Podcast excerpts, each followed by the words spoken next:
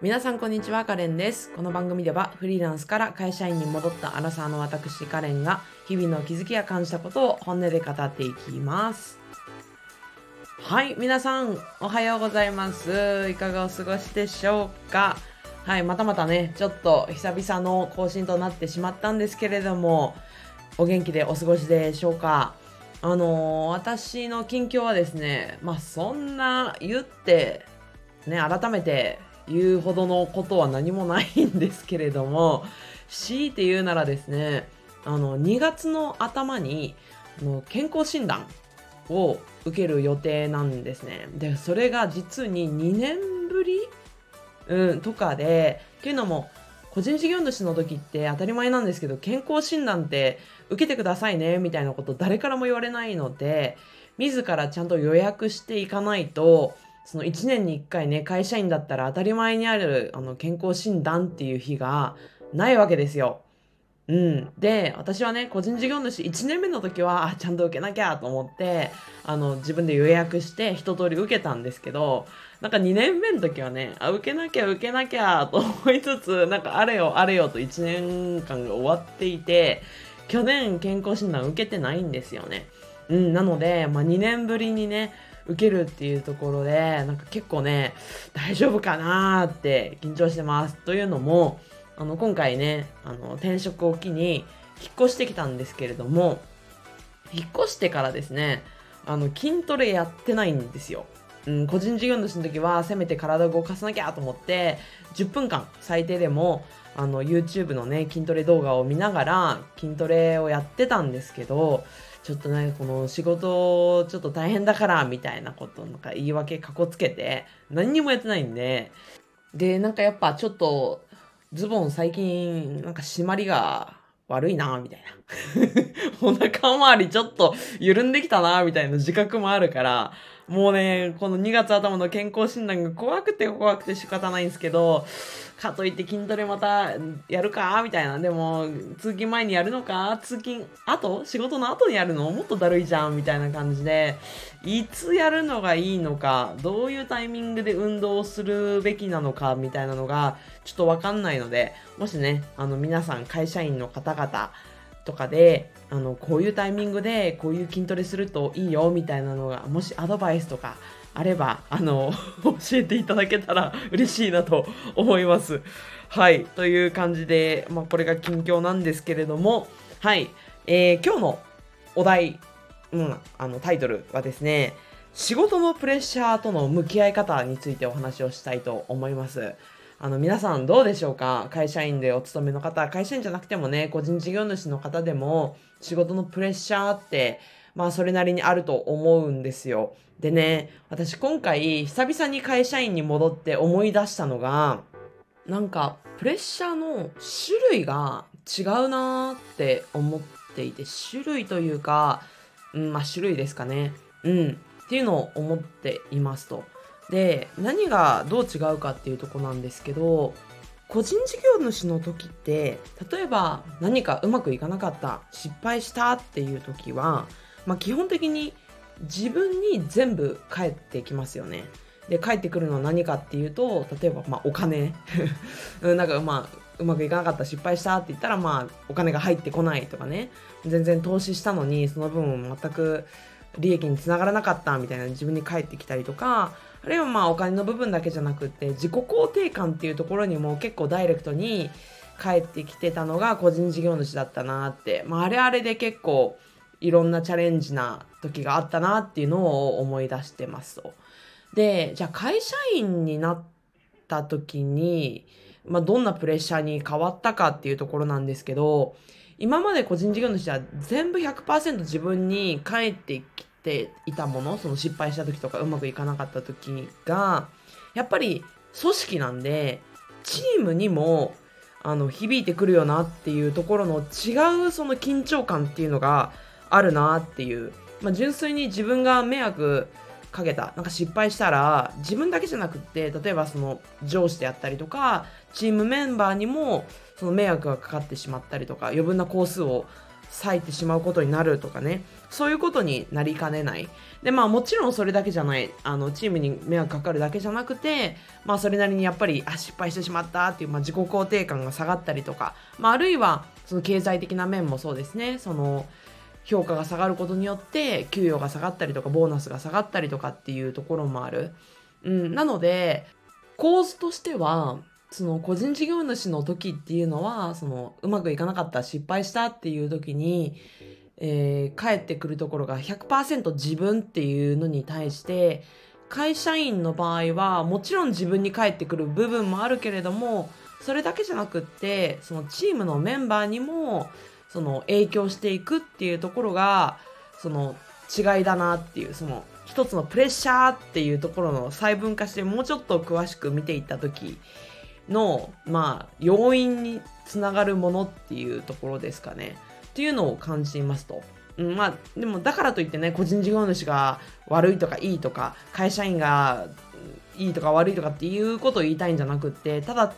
純粋にそういう違いがあるなっていうことに気づいたっていうところですね。まあもちろん個人事業主だってチームでね、あの、仕事してるっていうケースもあるので、まあ一概にこうやってくっきり0100で分かれるわけではないんですが、まあ傾向としてっていう話ですね。まあだからこそ、その、チームとしてね、なんか働くとか周りを気遣いながら、その、ちゃんとね、やり取りをしながら働くっていうのが苦手な人は、個人事業主とかフリーランスが向いてるんだなっていうのは、すごく今改めて感じているところでありますと。うん、でまあ私自身はじゃあどっちが向いてるか向いてないかっていうところは正直なんかそんなにわからないまだわかんないなっていうところで個人事業主は事業主なりな面白さもあり大変さもあったし会,、えーと会社員が会社員でその会社員で働くその組織っていうでかい組織でしか実現できない未来を描いていくっていうところの楽しさもあり一方でさっき言ったようなそのいろんなステークホルダーを気遣いながら働く必要があるっていうところの大変さとかっていうのも感じていてっていうところですかね。うん。はい。という感じで、まあちょっとね、そのプレッシャーとの向き合い方っていうのを考えるにあたって、まずプレッシャーってなんかいろいろ種類あるなっていうところに気づいたので、まずその話をしたんですが、じゃあ本題の、じゃあどう仕事のプレッシャーと向き合うかっていう話をね、これからしていこうと思ってます。で、まあ、これから3つ主に話していくんですけれども、あくまで私のやり方であって、これが絶対とかっていうつもりもないですし、全然ハマらない人もいると思うので、まあ、参考ついでに、まあ、一つでもなんかちょっとでも参考になるところがあればいいなぐらいに聞いていただけたら嬉しいなって思ってます。多分、このエピソードを聞いてるっていうことは、それなりに今現状を仕事でね、何かしらのプレッシャーを感じていたりとか、不安を感じている方っていうのが、聞いているケースがあるかなっていうふうに思うので、まあその方にね、一つでもなんか参考にできる部分があればいいなぐらいで聞いてもらえたらと思います。で、まず一つ目なんですけれども、まずは、もうこれすごい大事だなって思うのは、相談できる仲間を作るっていうところですね。もうこれ本当に私大事だなって思いますね、改めて。で、あの、今、働いている職場の中で、まあ、結構その近い存在の、えー、チームの一人に少しだけ言い方がきつい方がいらっしゃるんですね。すごくいい人だし、めちゃくちゃ仕事できる人で、すごい尊敬してるんですけど、根はいい人っていうのも分かってるし、愛情の裏側っていうのも分かってるんですけど、ちょっとだけ言い方がきつい時があるんですね。で、これはね、私がちょっと前回、前々回、前、ん ?3 回ぐらい前のエピソードかな。あの、前にもこれ言ったよね、みたいなこと言ってくる人がいるっていう。そのエピソードで話した人なんですけど、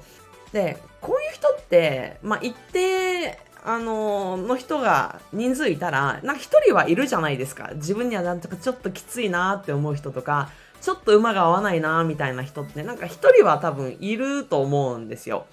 で、そういう人が一人いると、まあ大抵ね、私たちの悩みって人間関係が全、ね、基本的には由来してるっていうふうに言われてますけど、そうそういう人がいると結構それが悩みにつながったりとか不安につながったりとかするじゃないですか。でそれを自分だけで抱えてしまうとすごいドキドキしてあああの人と仕事をするのちょっとプレッシャーだなーってどんどん感じていくようになっちゃうところを例えばねその人を知っている人うん、だから同じチームの仲間でちょっとなんか相談できそうちょっと心開けそうな人が一人でもいると、ね、あの人とさなんか話す時ってなんか気をつけた方がいいことある？とかなんか西野カナじゃないですけどなんかその人の取説みたいなのをちょっとね頭の中で作っておくみたいなのをができるとすごく良くてで私の場合はなんか〇〇さんのなんかと仕事する時に気をつけた方がいいことって何かありますかね？みたいな感じのことをまあある飲みの席とかランチ一緒にした時とかにちょっと軽い感じで聞いてみたりとかするとあああの人なんかたまにちょっときつい言い方するよねとかああの人なんかちょっと厳しい時あるよねみたいな。あまあそうそうそういう人なんだよねっていう話を聞けるだけでもあこれ私だけにきついだけじゃなかったんだとかあこれ私だからこういう風になってたわけじゃないんだみたいな感じ気づけるだけでもすごく気持ちがなんかあの柔らかくなるというか安心するのでなんかそうやってちょっとね心開ける仲間を一人でも近くに作っておくっていうのはめちゃめちゃ大事やと思います。特に私みたいにその転職して中途採用とかだと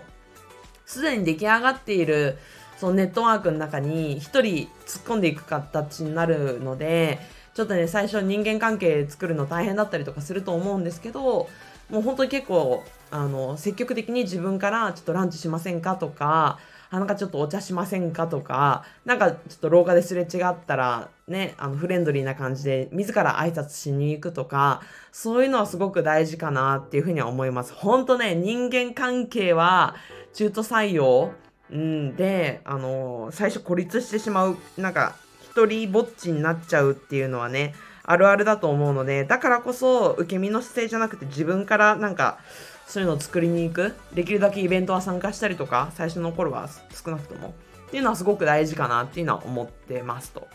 はい。はい。で、二つ目はですね、これも大事だなって思うのは、今自分のやるべきことっていうのを改めて書き出す整理するっていうのも私結構大事だなと思ってますはいでなんかね漠然としたプレッシャーを感じてたりとか不安を感じてる時ってなんか自分のやらなきゃいけないことがなんか無限にあるようななんかもう自分の手に負えないぐらいの量ある感じになんとなくなっちゃってる。漠然とそう思っちゃってるっていうケースもあるんじゃないかなと思っていて、で、私はね、結構気持ち的にね、あ、アップアップしてきたな、あ、なんかすごい焦ってきたなって思う時ほど落ち着いて、今私がやるべきことって何だっけっていうのを結構紙に書き出すようにしてます。で、紙に書き出したらそのやるべきことの中で最も優先度の高い重要なものって何だろうっていうのを印をつけていってじゃあそれぞれはいつまでにやらなきゃいけないんだっけとかそういうのをねあの整理していくとあ意外にこれぐらいかみたいなあ意外になんかすごい気持ち焦ってたけど落ち着いてやればそんないけるじゃんっていう風に気づけたりするんですよ。それだけでも結構気持ちが落ち着いたりしますね。うん。で、あるいは、それでもね、やっぱりこれ、この量私無理じゃないとか、これ私だけでは到底無理じゃないって思ったら、それはね、例えば上司とのワンオンワンの時とか、なんか話すタイミングでちょっと相談してみたりとかすればいいので、うん。私の場合は特にね、やっぱりその、いろんなところからその、これやっといて、あれやっといて、みたいなのが振り、降ってきた時に、え、大丈夫かな私のキャパみたいな感じなんか漠然とした不安でね、なんか、心臓バクバクみたいな風に なっていく時があるので、そういう時ほど、私は落ち着いて、紙に書き出すっていうことをやると、結構、頭の中の整理がついて、で、もっといいなって思うのは、頭の中だけで自分の to do を覚えておこうとしないっていうのはすごく大事なことだと思っていて、うん、私これよくやることなんですけど今自分が自分の脳みそを使わ使わなきゃいけないものは今本当に集中すべきことだけに使うっていうのはすごく意識してます。例えばどういうことかっていうと本来ねうんじゃあポッドキャストをあの収録しなきゃいけないタスクが目の前にありますと。そんな時にえっと私今週末は買い物もしなきゃいけないしえっ、と、引っ越し業者さんにも連絡しなきゃいけないし、あ、水道なんかちょっと故障してたから、その電話もしなきゃいけないんだ、みたいなことを、の、 to do を頭の中に同時にね、覚えとこうとすると、なんか、あっちもこっちも、でも、ポッドキャストも収録しなきゃいけないし、ポッドキャストの収録にあたって何を話すのか、何をどういう順番で話すのかっていうのを覚えなきゃいけないしってなると、頭の中すごく覚えなきゃいけないことで埋め尽くされてアップアップになっちゃいますよね。でそういう時こそ例えば今週末にやらなきゃいけないことっていうのはもう紙に書き出しておいてで紙に書き出してじゃあ土曜日にやらなきゃいけないこと日曜日にやらなきゃいけないことっていうのが整理ついたらとりあえず日曜日にやらなきゃいけないことはもう忘れていいわけですよ。うん、日曜日に思い出せばいいだけだからそれはもう紙に書き出しても机の隅に置いとくでよよくて、うん、っていうことをやると、ちょっと頭の中のキャパシティが増えるじゃないですか。だって日曜日に考えなきゃいけないことは日曜日に考えればいいから、土曜日の今日は、まあ、忘れていいや、みたいな。で、その分、ポッドキャストに集中しようっていう、自分の頭の中で整理がつきますよね。うん。そういう状態を作るイメージ。今なんか伝わったか不安なんですけど、そういうイメージですね。はい。で、だからその今自分がやらなきゃいけないことを整理することによって本当に今近でね目下の課題としてやんなきゃいけないことと1週間後でいいことっていうのを別で考えることによって自分の頭の中にね考えるスペースの余裕ができるのであの集中して取り掛かれるみたいなイメージかな。うん、なので、まあ、2つ目は、ね、今自分のやるべきこと、ね、to do をあの整理する、まあ、優先度も一緒に整理するっていうところでしたと。で3つ目なんですけど3つ目も大事でそれは何かっていうと仕事の関仕事に関係しない人に話すっていうところですね。うん。まあ、1個目はね、その仕事の関係する人の中であえて仲間を作るっていうところ言ったんですけど、一方で、やっぱり仕事に何かね、関係してる人とかだと、なんか言うてめちゃくちゃ本音で話せるかっていうと、本音で話しきれないところって出てくると思っているんですね。でそうすると、なんか自分のその気持ちの部分、メンタルの部分がすっきりしきれないっていうところが出てくると思ってますと。うん、なので、全く本当にその評価とか、なんかそういうとこに全く関係しない何にも関係しない例えば友人とか恋人とか家族とかに話すとまあめちゃくちゃぶっちゃけの本音話せるじゃないですか。もうぶっちゃけさあの人本当になんかきつくて言い方がみたいな。うん、あの言い方しなくてもいいじゃん。私がもし悪かったとしても、みたいな風に、めちゃめちゃなんか本音ベースで話せますよね。で、なんか、もしかしたら、その、アドバイスとかね、なんかこうしたらいいんじゃないみたいなのとかも的外れであんまり全然参考にならないかもしれない。その友人とか恋人とかに話しても。でも、なんかそういうのってなんか人に話しただけでも結構気持ちすっきりする部分あるじゃないですか。うん、なので私なんかも結構今同棲してる彼に帰って「ああ疲れた」みたいな。あの人いい人なんだけどさなんか言い方がちょっときついんだよねみたいな。あれなんかもっとなんかならんかなみたいな感じでなんかすごいガーッとね話して、まあ、別にその彼がなんかアドバイスしてくるとかなんかすごいいいこと言ってくれるとかじゃないんですけどああそうかそうだよねうんまあそういう時あるよねってそういう愛の手 をくれるだけでも気持ちがちょっと楽になるっていうところがあるので、まあ、そういうのこそね、やっぱり自分の中で溜め込まないっていうのもすごく大事かなって思ってます。あの、ちなみに過去のカレンはですね、そういう悩みとか、うん、そういう部分を一人で抱え込みがちだったんですよ。本当に7年前、8年前ぐらいの私ですかね。全然人に相談できなくて、自分の弱みみたいなのを見せるのが苦手で、溜め込んじゃってたんですけど、そうすると何が起きるかっていうと、自分の中で消化しきれない、その悩みが消化しきれないうちにまた新たな悩みが出てきて、もうなんかもう自己肯定感もどん底みたいな。なんかそういうやばい状態になるっていうのが、まあ過去の私だったんですけど、もう最近はもうこここうでさーみたいな感じでもう全部自分の悩みとか思ってるところとかも全部吐き出す みたいな風に開き直ったら結構消化が早くなりましたね。うん、やっぱりね、出すのって大事なんだってすごい思います。で、一方でね、こうやって話してても、いやいや、カレンさんみたいに、そんな話聞いてくれるような家族とか友人とかいないんです、みたいな人もいるかもしれない。で、そういう時にはね、もうとっておきの提案があります。はい。それは何かっていうと、私。はい。まあ、カレンを使ってくださいっていうところですね。はい。で、まあ、私で良ければって話はあるんですけど、まあ、身近にね、そうやってなんか友人とか恋人とか家族にもね、なかなか自分のプライドが邪魔して話せないみたいな、過去の私みたいな人っていると思うんですよ。で、そういう時にもなんか無理やり友達とか家族とかに話さなくてもいいと思っていて、逆になんかちょっとストレスが増したりとかするケースもあるだろうから。で、そういう時は、私とかちょうどいいと思うんですね。なんか全然だって顔も名前も知らない人じゃないですか。で、何にも関係ない人じゃないですか。だけど、なんとなく親身に話聞いてくれそうじゃないですか。自分で言うのもなんだけど。はい。なので、例えば、まあ、このエピソードの概要欄に私のメールアドレスとか載せてるんですけど、gmail.jp だったかな？カレン、ハロー、まあちょっとメールアドレス忘れちゃったんですけど、まあ概要欄に貼ってありますと。で、まあそこでメール送ってくれたら、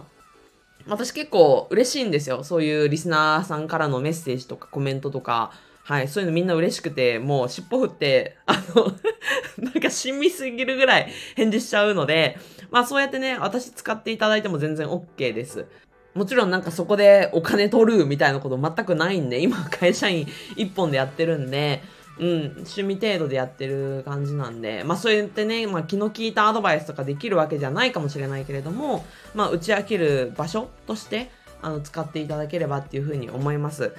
ちょうどね、えっ、ー、と、いつだったかな ?1、2週間ぐらい前にも、あの、なんか長い長文でね、あの、みえさんという方から、あの、長いメッセージいただきまして、本当に嬉しかったんですよ。で、そのみえさんという方はね、しかも、私の今ね、あの、アラサー女子の本音とかっていうポッドキャストをね、あの、チャンネル作ってますけれども、あの、3年前、4年前か、からずっとね、エピソード200を超えの、あの、昔のポッドキャストチャンネルがあったんですけれども、なんかそこから私のこと知ってくれたみたいで、で、この新しいチャンネルも知ってるみたいなんですけど、で、それでなんか、あの、すごく勇気をもらって感謝しますっていうような感じでね、あの、長い長文のメッセージいただいて、めちゃくちゃ嬉しかったです。ありがとうございます。まあ、そんな感じで、まあ、全然顔も名前も知らなくても、私はね、なんかこうやって聞いてくれてるだけでもすごく嬉しいので、あの、気軽になんか使っていただけたらなっていうふうに思います。それに加えて、あのそうやってね、聞いてくださっている方々の、まあ、レビューとか、評価とか、コメントとか、いいねとかが、ものすごく私のモチベーションにつながっておりますので、もしね、このエピソード聞いて、ちょっとでも参考になったらよかったなっていう方は、あの、Apple Podcast とか Spotify とかでチャンネルのね、レビューをできるだけ星5つをつけていただけると嬉しいなって思います。で、Apple Podcast は、あの、レビューのコメントとかもつけられるみたいなんで、もしよかったらつけていただけたら嬉しいなって思います。で、あの、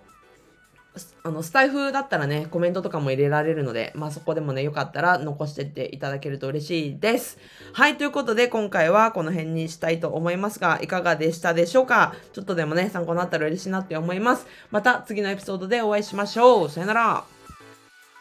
Thank you.